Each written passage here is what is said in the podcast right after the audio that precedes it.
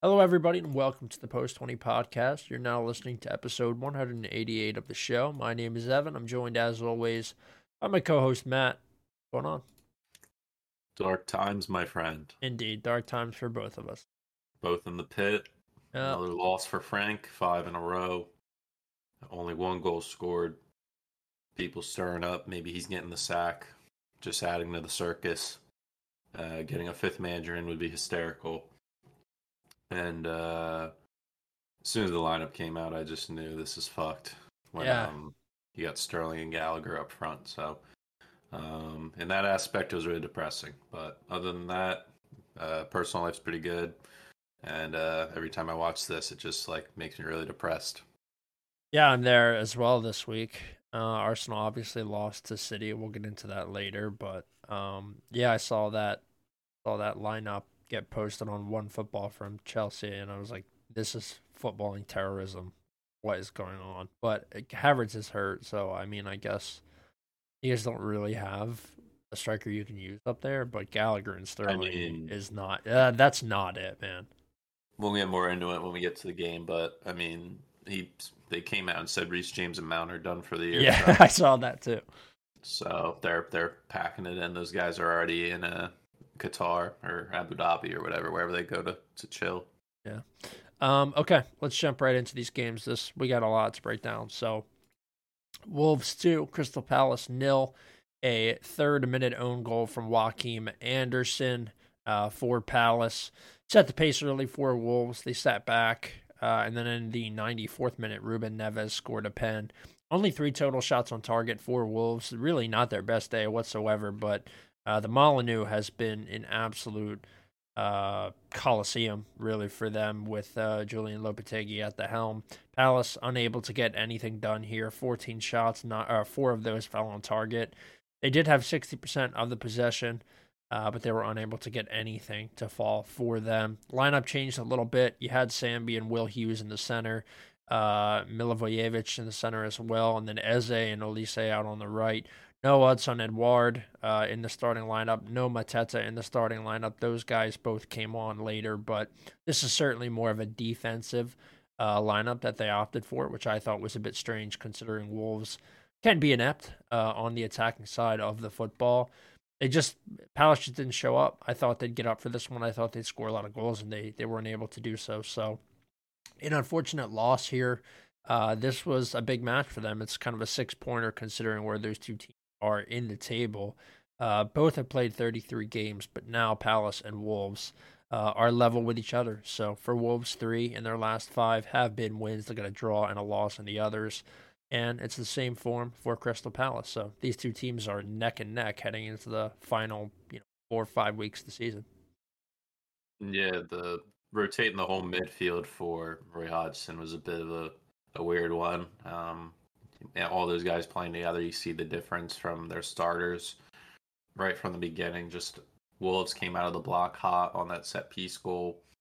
Palace were miscommunicating and things seemed a bit confused. Anderson didn't even know what happened.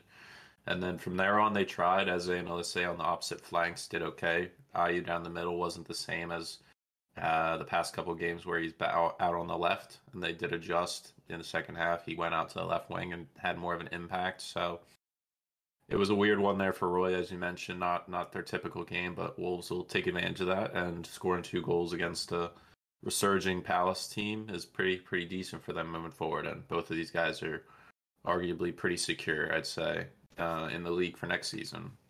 Yeah, for sure. Okay, let's move on to the next. I'm handing it over. Aston Villa one, Fulham nil. One of the most disappointing performances of the week here from Fulham, um, only securing one shot in the entire game, and it was off target. So Yeah, Villa, Villa on cruise control. Ollie Watkins, second game in a row without a goal, but Tyra Mings steps up, assisted by McGinn off a corner kick. Fulham rotate a couple guys here with uh, Dan James coming back in the team after missing out against Leeds. And then uh, Willian picked up an unfortunate injury before the game. So Solomon came on to start, as well as Harry Wilson, who's been in decent form since getting featured in the team a few games ago. Also picked up an injury in the 17th minute. So down two guys there. Also Mitrovic out. and then Pereira not having his best game added to zero attacking presence for them. Villa pretty much in cruise control, and then um, yeah, I mean there wasn't really too much to it. Fulham subs didn't make any sort of impact. Those guys really just come on to hold results and don't really extend or create any sort of attacking presence. And Villa's subs were more defensive, and Chambers and Digne coming on for more attacking. Moreno and and Young getting a bit of a rest there. So uh, credit to Martinez. Didn't have any st- stomach cramps this game. And uh, Unai Emery keeps rolling, pushing on for a potential top six finish. Yeah, absolutely. Another really just grindy, gritty performance for Villa in this one. We've seen them sort of uh, kick it up in the late half or the late end of games. Uh, this one, they, they were able to score early and just sit on it. Great header by Mings, absolutely. Um, okay, let's move on to the next one. Leeds one, Leicester one. This one didn't necessarily go uh, how I expected. I thought there'd be more goals about in this, but it was Luis Sinisterra with a goal in the 20th and Jamie Vardy, who we've been slandering almost endlessly uh, past four weeks, saying he's just dead. He's a dead baller. He's got nothing left in the tank. He scored in the 80th. The two teams who both needed the points wind up sharing the points. Leeds currently in 16th on 30 points. Leicester one point behind them in the drop. Uh, in 18th position on 29. I don't know what you thought about this game. I mean, uh, I thought honestly that that this would have been a prime spot for Leeds, but that Leicester would would totally overcome them. Uh, Leeds were much more sound at the back than than I would have expected. It's not like anything has changed. Firpo was in there, but um, pretty much the same thing with Ayling Koch and, and Liam Cooper. Defensively, I just I don't know. There was a there was a point where Leicester were just all over them. There was a goal that was varred off. Tielemans with he you know he always scores the most fucking ridiculous goals. He did in this one, and it got varred off. I think Leicester were a bit unlucky to not take three points from this one, but that 20th minute goal from Sinisterra and the fact that Leeds were able to defend it uh, for that long, I think is a positive thing. You you have to look at it right now from a Leeds perspective because they've been so poor defensively uh, as a good thing. Even though Leicester, you know, aren't they're not insanely talented up top. They did have Iheanacho and, and Maddison. Those guys are obviously people you have to mark, but this isn't a terrible performance and it's not a terrible result from Leeds, I don't think.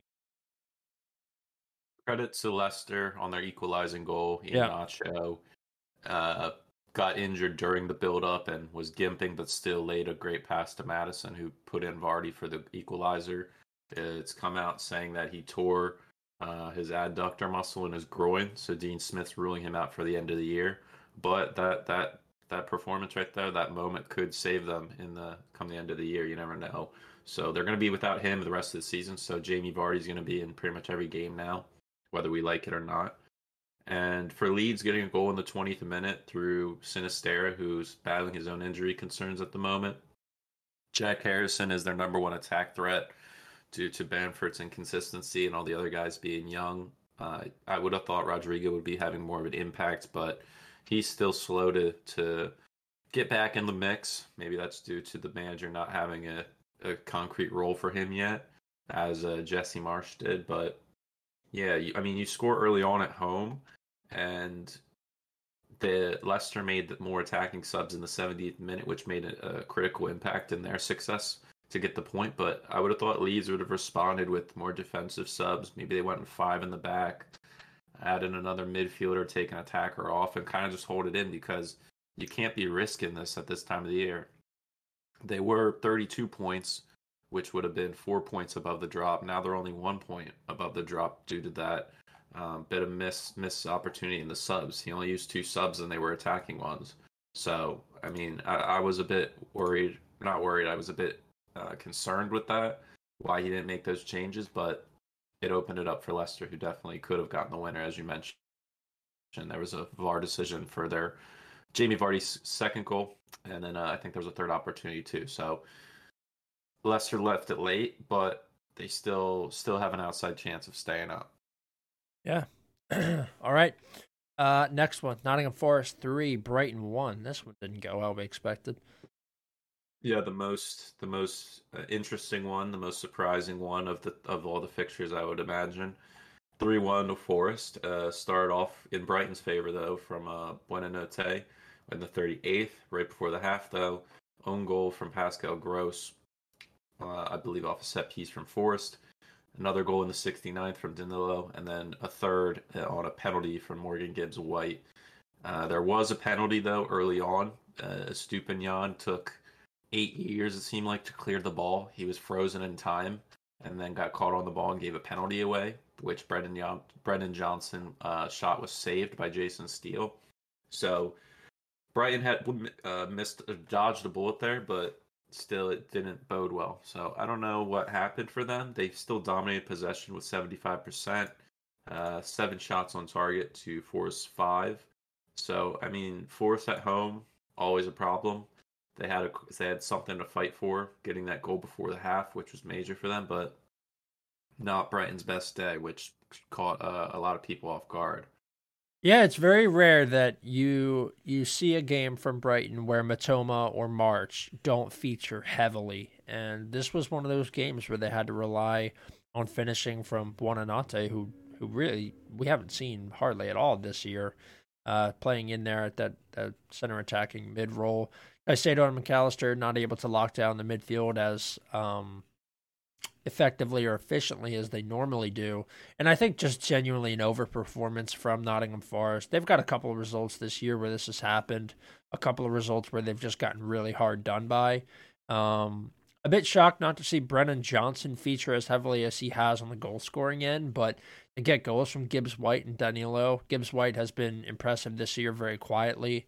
And Danilo, I mean, we've seen him a bit, but uh, yeah, I was I was like kind of shocked. Definitely not happy with the way that Brighton played in this one, but regardless of how they played here, they have been extremely good all season, and every single team, regardless of what your form is, uh, and they've slipped a couple times this year, but this was this was certainly one of those games where they just didn't have it. You know, it, it does happen, and they didn't have it on the day. So a great win for Nottingham Forest. This one launches them out of the drop zone. They are now in 17th on 30 points for this game. They had four losses on the bounce, so a great win against a good Brighton side, and certainly something they'll hope to build on for the remainder of the season. Up next, I'll take this one. Uh, not all that much to talk about, really. Chelsea nil, Brentford two. From the off, it just looked like Chelsea were not up to it in this one. We had Fofana Silva and Chalobah across the back with Chilwell and Azpi Good to see Azpi back, even though he certainly is old and scored an own goal and probably needs to be let go.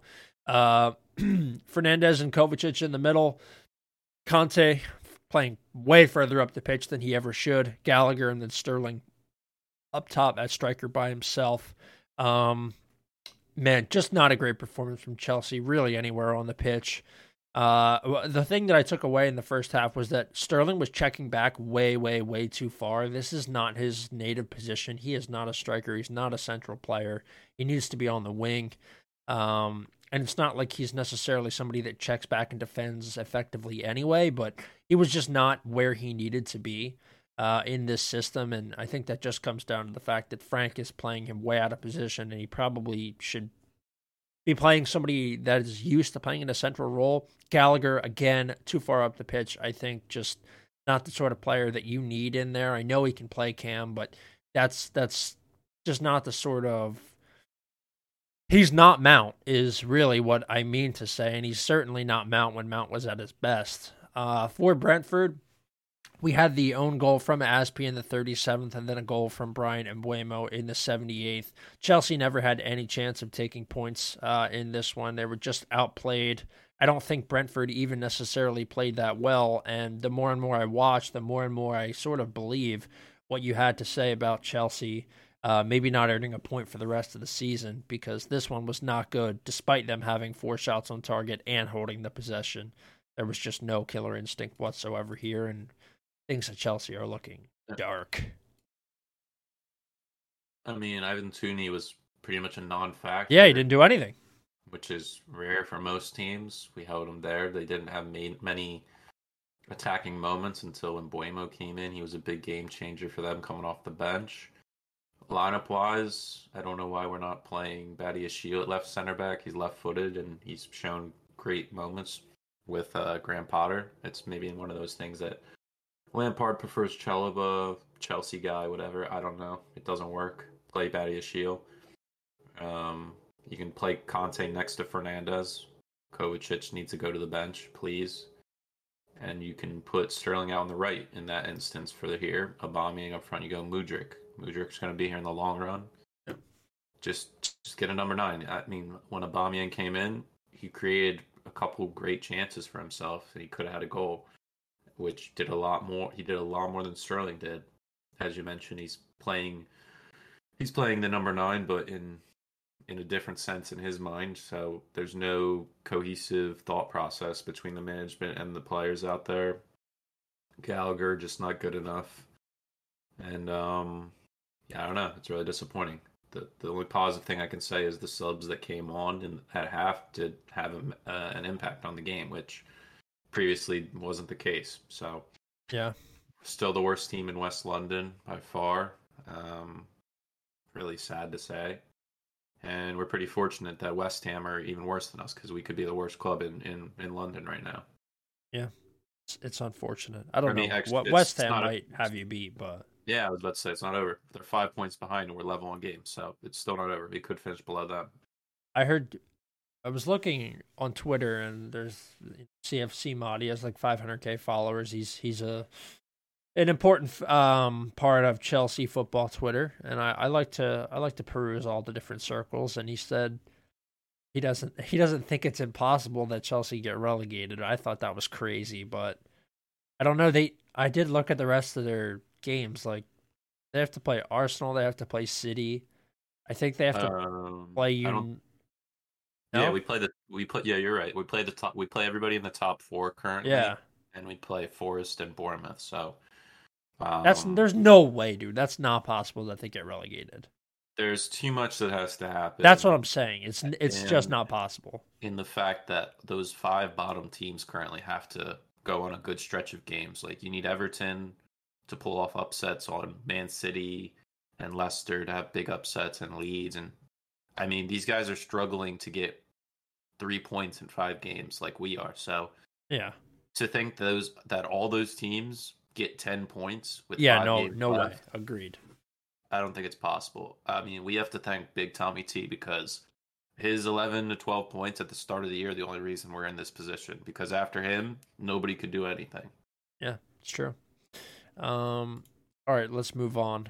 Uh, we've got another tough one coming up here soon, but West Ham one, Liverpool two. Uh, this one's you, right? Yeah. Yeah, uh, off to a hot start for West Ham. 12th minute, Paqueta assisted by Antonio. We both thought this would end in a draw, and it went off on a good start here for Moisey playing at home in London Stadium. But instant reply, once again, that man Trent in the middle of the park, threaded through ball up the middle, Gakpo slams it in for the equalizer. And then the winner comes in the 67th minute off a corner from Robbo, smashing defensive header into the back of the net for Joel Matip, who's been out for a considerable time throughout the season. Uh, makes a massive impact with the winner there. Uh, and then from there on, Liverpool kind of wrapped it up. Nothing too serious. Curtis Jones been playing better in the middle. Henderson as well. Fabinho, those guys have been looking a little bit better. And then once again, we saw the the cash come off the bench in Diaz and Nunez. So hopefully, we'll see those guys start a game soon instead of Gakpo and Jota. But at this stage, it seems like both of those guys in front of them are. It's kind of hard to take their jobs at the moment. Yeah, for sure. Um, this, I mean, it's tough that that West Ham lost here again. Uh, one 0 one 0 in their last two before this one. At least they got a goal on the board here this time. One two had the had the beginning. They they started really hot. They did look really good out the gates. Uh, West Ham have looked much better, I think, in the past probably four or five weeks. Um, unable to get it done here, but this is the kind of game that you do still take uh, some sort of momentum for. I mean, Moyes ball has sort of popped back into the limelight. They they seem to be playing and responding well uh, to him. It's not that the tactics have changed all that much better either, or all that much. Uh, I just think Rice and Paqueta and Bowen and even Antonio are sort of catching form all together at the right time, right down the stretch. This is what they needed to do, and it's what they are doing. Um, Liverpool, same thing. Guys are sort of stepping into form now. We didn't see Salah get a goal in this one, or Jota for that matter, but both of those guys have been really good. Gakpo with a great goal in the 18th minute, and then Matip with a goal in the 67th. This is a good result for Liverpool. I know it's West Ham, and that's you know they they haven't been good this season, um, but Liverpool have defensively struggled a lot really this season. So with TAA uh, back up to essentially full performance levels, and the midfield looking a little bit more shored up with the addition of Curtis Jones in there over the past couple of weeks. I think Liverpool are in a great spot. I don't think it's impossible that they uh, step into that that top four ish. It's totally possible at this point if United continue to drop points. Um, and I think for both of these teams, regardless that that West Ham didn't take a point, this is it's really not a bad result for anybody. Liverpool will be happy, and I think West Ham will be happy that they stayed in a game against this Liverpool side as well.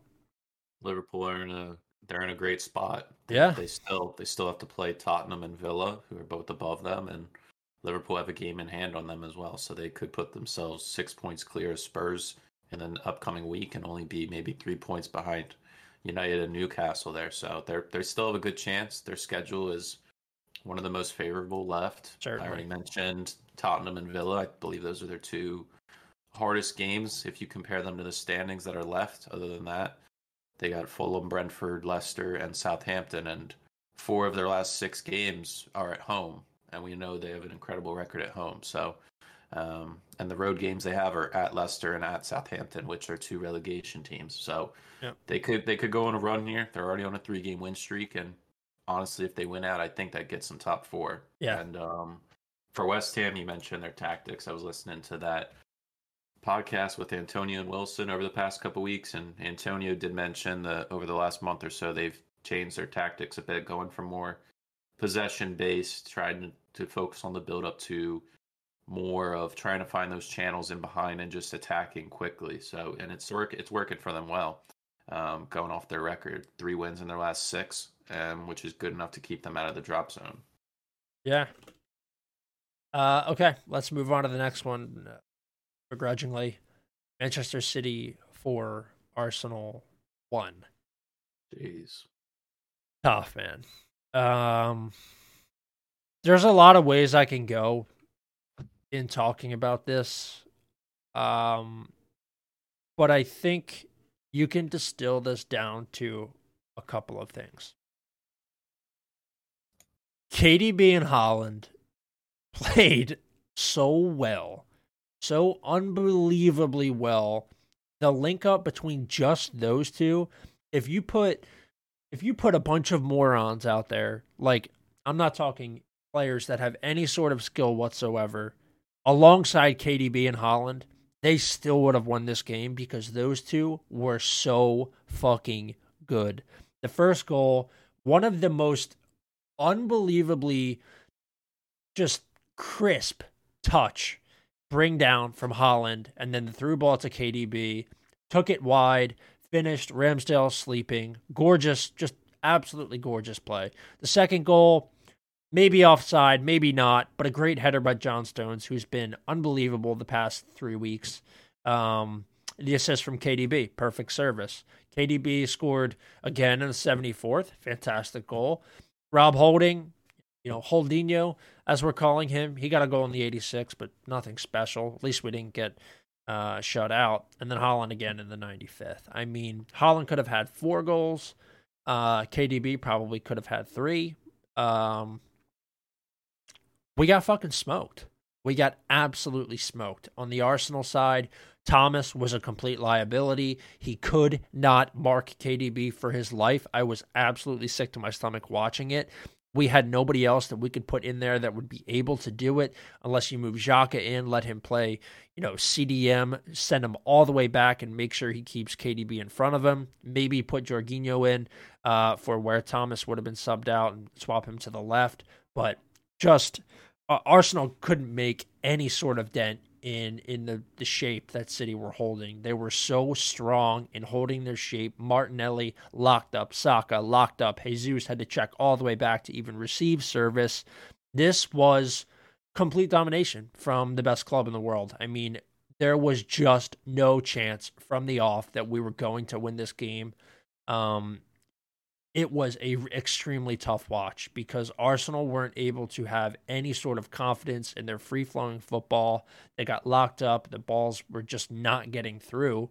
And when these wingers can't do anything, Arsenal are not going to win. When Martinelli can't take 1v1s, we're not going to win. When Saka is not getting service or providing service, we're not going to win. And it doesn't matter how hard Odegaard tried, there was just no way to work it through the center. So this was complete domination. Um, I wouldn't be surprised after watching this to see City win the treble. I think they're going to win the FA Cup. Uh, I think they're have a very good chance of winning the Champions League, and I think they're absolutely going to win the Premier League. So uh, I'm obviously very disappointed, but after watching how they played in the first 10 minutes, I was like, all right, well, I can start mourning now.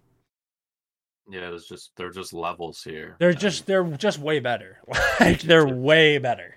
Yeah, just to see how they dismantled an Arsenal team who's been phenomenal handling every team for the most part throughout the year and treating them like their little brother. It was really scary if you're everybody else in the league, just how far apart they are from us um, down below. And it was they played similar systems, and what we mentioned, it's a man for man type of thing, and whoever plays better on the day is going to get it. And Haaland was just bullying the back line; they couldn't contain him. And you mentioned De Bruyne was just picking pockets, picking up pockets in behind the midfield, and Partey was lost. So it was uh, tough to watch. Ederson didn't really have much to do. Ramsdale early on had a big scare. There was a big penalty call that wasn't given, and Arsenal was starting a lot of beef too. There was a lot of little little skirmishes in there, people pushing each other, and uh, Man City was loving it. Uh, it was really it was really something to watch, and just took the light. They took the life out of the game really from the yep. beginning. So I think we can pretty much hand it to City now through the two games in hand and only two points behind Arsenal. Um, even if I think this that we would be talking about this in a different light if Arsenal would have won two of those three games they've drawn. Yeah, probably. You'd still be six to eight points ahead of them, which we could be saying that just got to stay strong the rest of the year. And um, at this point, it's like there's really nothing left. Yeah, it's it sucks. Arsenal are out of every competition now. Um, at least we made it this far, and I'll take second place. I mean, it's not bad, but I'm not happy about it. I'm I'm very disappointed, and I've since uh, removed the small trophy that I purchased. Yeah, it well, is, it is gone. If it makes you feel any better, you guys can can take the free three points from us on Tuesday. I don't know, man. I, I'm I feel like Arsenal's like lost all of their all of their juju. So, no, well, we better score eight goals then. I don't know about that. We after that game, we have a better defense than you guys. Yeah, I think that's that's very clear. Maybe we'll have Saliba back. I have no idea. Trust um, me, Brentford just went on a six game winless streak and they just easily handled us. So I think you guys would be fine. All right. Uh, okay. I will hand over Southampton nil, Bournemouth one for you. Another one that I don't I mean it was kind of a, a stinky game, but really sad one for Southampton. The game oh, excuse me. It was just absolutely piss and rain miserable environment. Two South Coast teams, bit of a rivalry there, and Southampton just didn't bring any energy. Um, most of their energy came from Walcott, who got subbed out in the 60th minute for Che Adams, who they've been missing for a long time. Um, surprising substitution in the at, halftime. James Ward-Prowse, who's played every single minute in all competitions this year for them, had to come out apparently due to an illness. I think he had like a sore throat or something going on there, hard for him to breathe, which kind of surprised me. But without him, without him, they had to adjust their formation, and the second half they were just getting absolutely bullied. And we saw the winner early on, the 50th minute, Solanke assisting Marcus Tavernier, who's had a phenomenal. Uh, and then from there on out, Bournemouth were just really controlling the game, packing it in limiting Southampton's chances to to really nothing. And then we had a, a goal in the in the 89th minute for Southampton for an equalizer, which was varred off. So now they're they're six points from safety with five games left, and I believe that is the fork in them. Yeah, looks like they're going to be going down. Um, that's who I. That's who I, I think I predicted them to go down. Right? Did you as well? Uh, yeah, we both predicted them to go down. Yeah, so I had, I had them in 18. Oh, okay. So it's good. I mean, I'm ha- I'm I'm thrilled. Honestly, the Southampton are going to go down. Um, I was rooting for Bournemouth. They're obviously in danger, s- somewhat danger as well. They're they're on 36 points. I think they're probably safe, but you truly Yeah. like you never fucking know what's going to happen. Um, a great three points for them here. They were they were. It was a little bit more touch and go uh, before this one. One 0 I mean, you'll absolutely take it, no doubt about it regardless of how they played.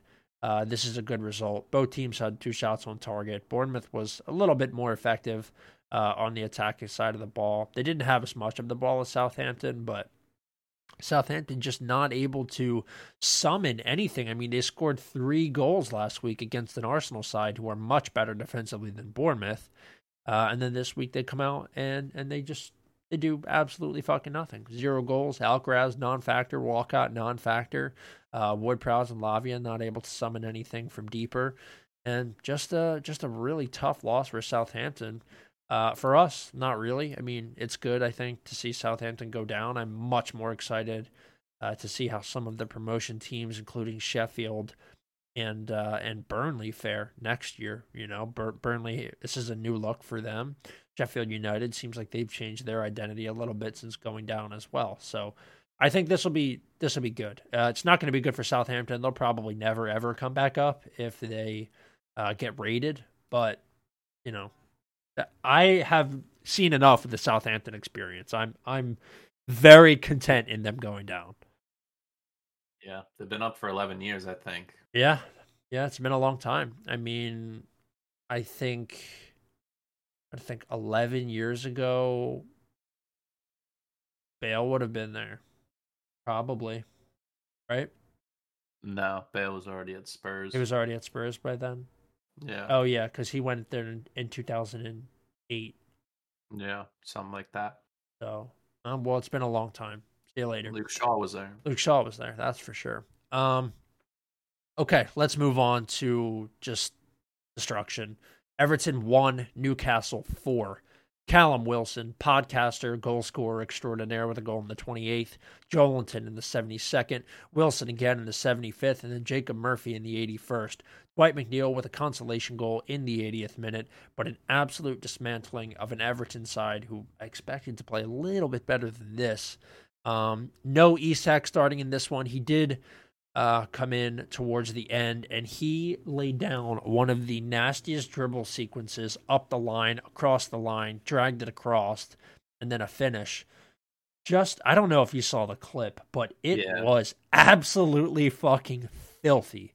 It is rare for a player as lanky as him to have the sort of foot skill that he has, and the players that are able to to produce that, you look at Zlatan, guys like that, guys that are extremely talented with the ball at their feet and tall.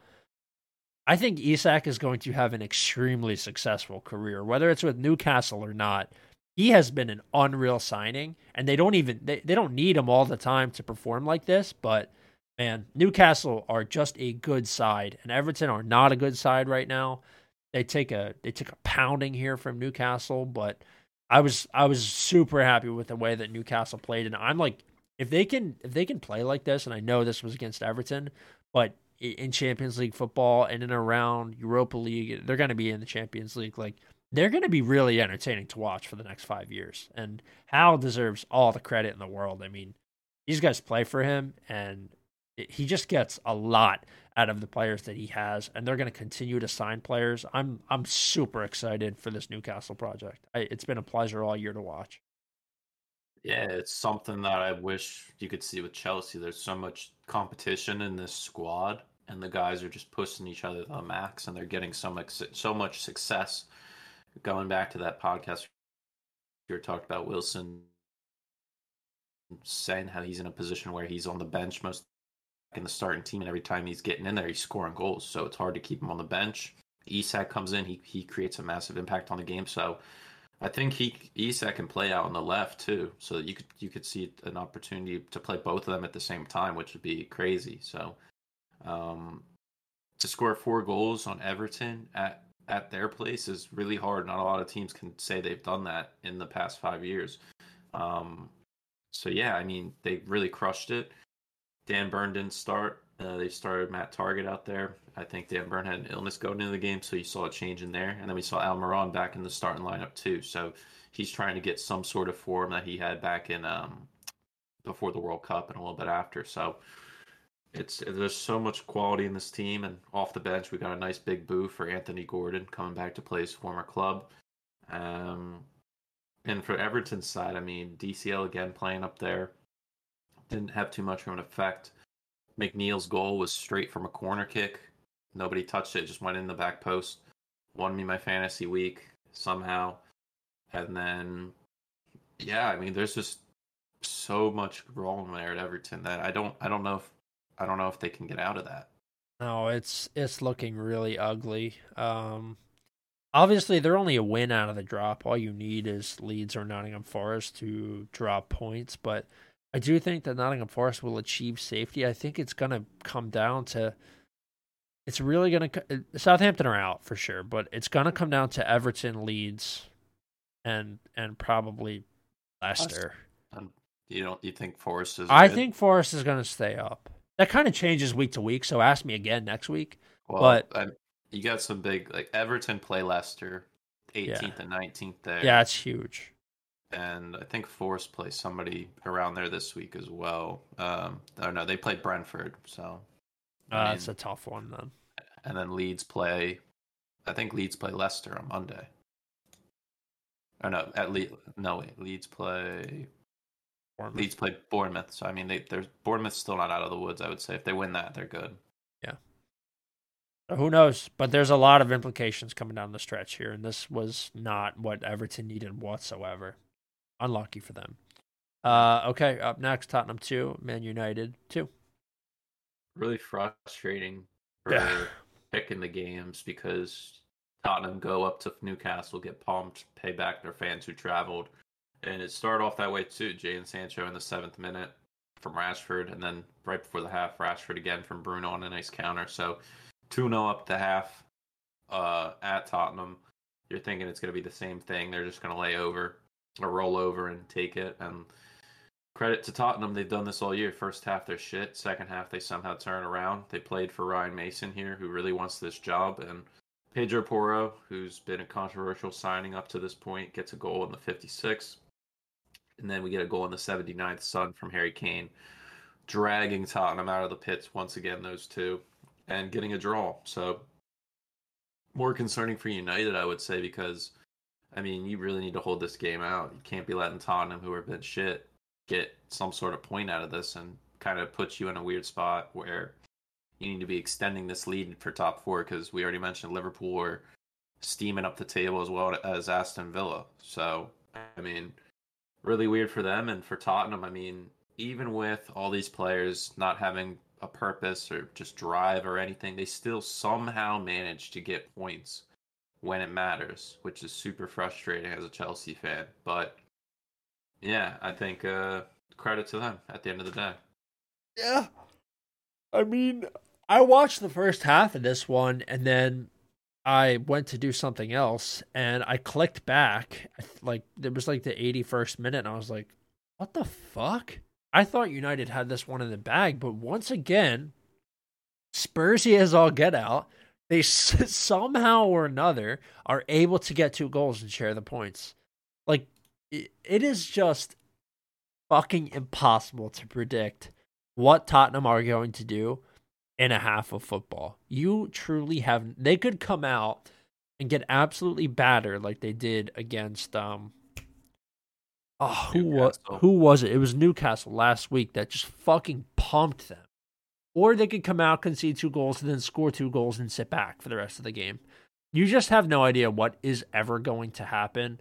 Um, the one thing that I, once again, am, am, here to say is that Eric Dier is not a central defender and he should not be in this team whatsoever. Um, he's been a liability. We saw Forster in there. We saw a little bit of Danjuma. Kulusevski's not necessarily getting the best run of play either. Um, we even saw Tanganga. I don't know, man. Spurs like need a full rebuild. They got to blow it up. They got to get rid of ENIC. They got to get rid of Levy. They got to get rid of the. Uh, well, Stellini's gone, but they have to get a new manager. They need to replace a center back. They probably need to replace a midfielder. Certainly need a new left wing back. Kane's gonna go. Richarlison's a flop. Like shit is really bad. Richarlison doesn't have a single league goal after they spent sixty million on him. Not a single league goal. None. And he's playing about twenty games. Yeah. That's yeah. It's not like he's played three or four games, right? Like he's gotten a decent amount of starts, and he's been shit. Um, on the United side, good to see Rashford get back on the score sheet, back from injury. Uh, I don't like Sancho, but I guess it's good if you're a United fan to see him score as well. Rashford goal and an assist. Uh, Antony Casemiro, guys, not necessarily the Brazilian boys, not necessarily making as big um, of an impact as probably you would have hoped. I don't think Casemiro has been as good since he's come back uh, from his ban, but you know, still obviously an important fixture in that midfield. It's unfortunate that you have to start uh, your back line with Lindelof in there. I think that experiment is probably uh, far from, or not far from, but certainly over rather. And then Luke Shaw is obviously extremely good, but it's just it's bad. They they are missing um Varane badly, and Wan-Bissaka and Dalot actually played well, but overall, just not great from United in the second half. And I think just they're to be kicking themselves um, for for sharing the points in that one. It would have gained uh, another two points in in difference from Tottenham and United. You know that's that's tough to give it up right now uh, at this point in the season. Yeah, I I couldn't agree more. Um, okay, I think that's it in terms of recap. Let's go ahead and jump into all of these previews. Games start tomorrow at 7:30 a.m. So we have 2, 4, 6, 8, 10, 11, 12, 13 games for you guys. So we'll run through these quick, preview them. I will start Crystal Palace versus West Ham tomorrow at 7:30. I am taking a draw. I can see this one being a 1-1 or a 2-2.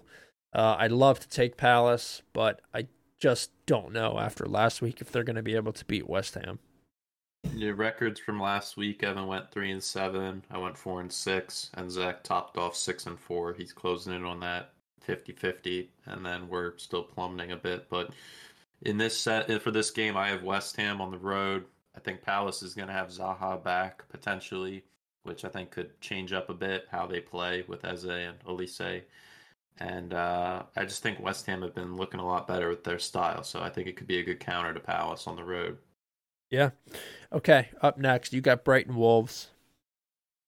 Brighton Wolves. I'm going to be going with Brighton here. I think they're due a result. They they hold 70% possession in most games. I think this Wolves team is not consistent enough to get a result here. So I think Brighton they're, they're due off a disappointing FA Cup game as well as a big upset um, at Forest. So I think they bounce back here with a win.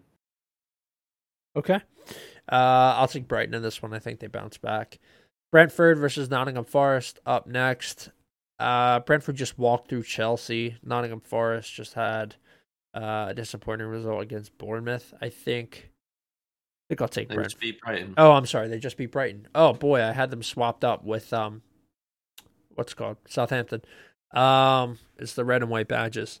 I'm gonna take Brentford still. Uh, I think the overperformance against Brighton last week was certainly uh, just kind of a flash in the pan. I, I think Brentford can beat Nottingham Forest this week, and yeah, I know I said I thought Nottingham Forest would stay up, but I do think Brentford win this week. I'm gonna back Forest here. I'm gonna take them with a draw. I think it's gonna be Hungry Dog runs faster. They have a lot more to play for than Brentford. Brentford have a slim chance of getting a top seven finish and finishing in Europe. And I think they're a little too inconsistent with their play. So Forest here, I think bag a point. Okay. Uh, United versus Aston Villa.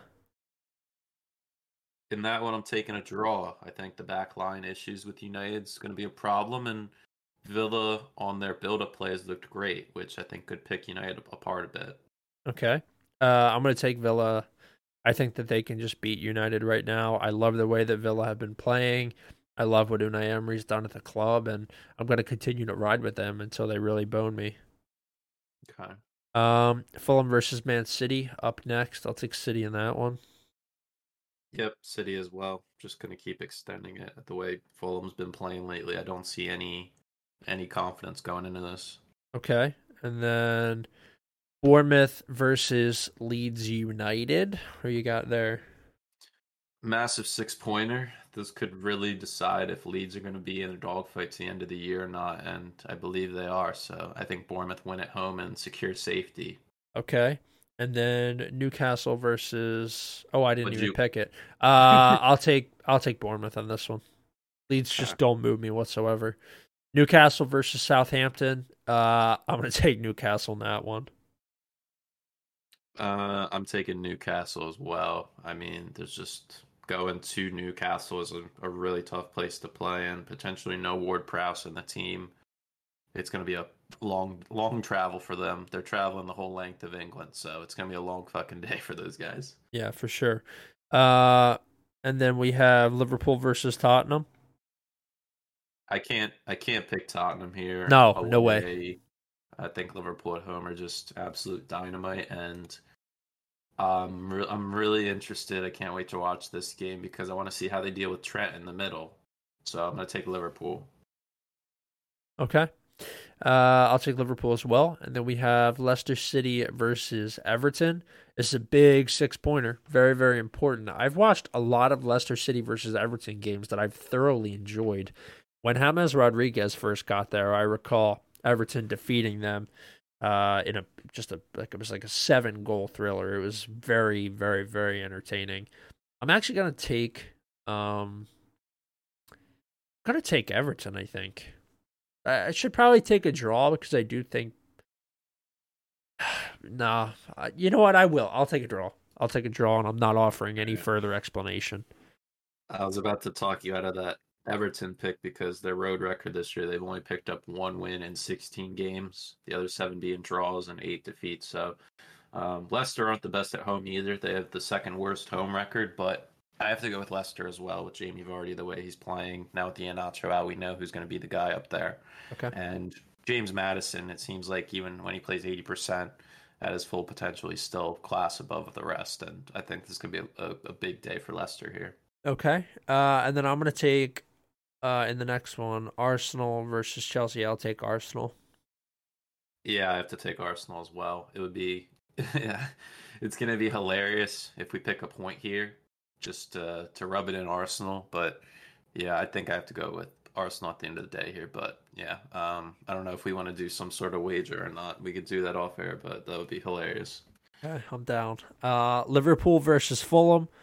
Uh, this is a Wednesday game tough here, but I think I'll take Liverpool. I'm gonna I'm gonna go with Liverpool again too. I think they're gonna go on a hot run here since Trent in the middle. But we did see the opening game of the year; these guys tied two two at Craven Cottage, but um, that was with Mitrovic there, and he's not there, and they have a lot of injury issues now too. So they're gonna be heavily heavily weak in their squad, and I think Liverpool take advantage of that. Okay, and then we have Manchester City versus West Ham. Who you got there? Man City. I said it middle of the year, taking Man City every week, regardless of the opponent. And if it's wrong, it's wrong. But I do think West Ham have an outside chance of getting something here. They've in the past done pretty well with their style compared to City. Uh, they average like 30% possession in games now, which is perfect for City. But it's all going to come down to that counter attack and how quick they can break them down. Okay. Uh, I'll take City. Yeah, I just I can't really see it going any other way. I don't think City drop a point for the remainder of the season, and I think they win the Champions League. They just look so unstoppable. Crazy. It's crazy to say that they're just gonna win every game. I know, but it, I just I don't know. They're like minus four hundred in every game they play. So, um, okay, Brighton versus Manchester United, last one. Uh, uh I have United on the road winning this. I'm gonna take Brighton. I think. Um, United, just a bit symbolic uh, at the end there against Spurs. I don't know how they're getting a lot of rest here, but I, I still think Brighton can can win this one. If they win against Wolves, they're definitely winning against United. Um, it's just about getting some of that confidence back uh, after the upset against Nottingham Forest. So it's kind of dependent on that, and it's always tough to pick these games that are like you know week and a half out. Uh, I guess it's only like a week out, but I am I am going to take Brighton. I just think I think they can beat United, even though United are higher in the table and have had a better season. I think Brighton have a couple more dynamic players in March and Mitoma that are just really hard to to lock up. So uh, Bissaka is going to have his hands full for sure with with uh, Mitoma. Okay, um, that's it from us over here. That's the second episode of the week. Uh, thank you for listening. Make sure you check us out on social media at Post20Pod. Matt and I were able to condense this one down uh, pretty effectively, actually, considering how much we had to go over. So, thank you guys for listening. Make sure you check us out uh, Twitter, Instagram, Post20Pod. Uh, you can find all past episodes of the show on SoundCloud, Spotify, and Apple Podcasts. And until next week, uh, take care, enjoy the games, and good luck.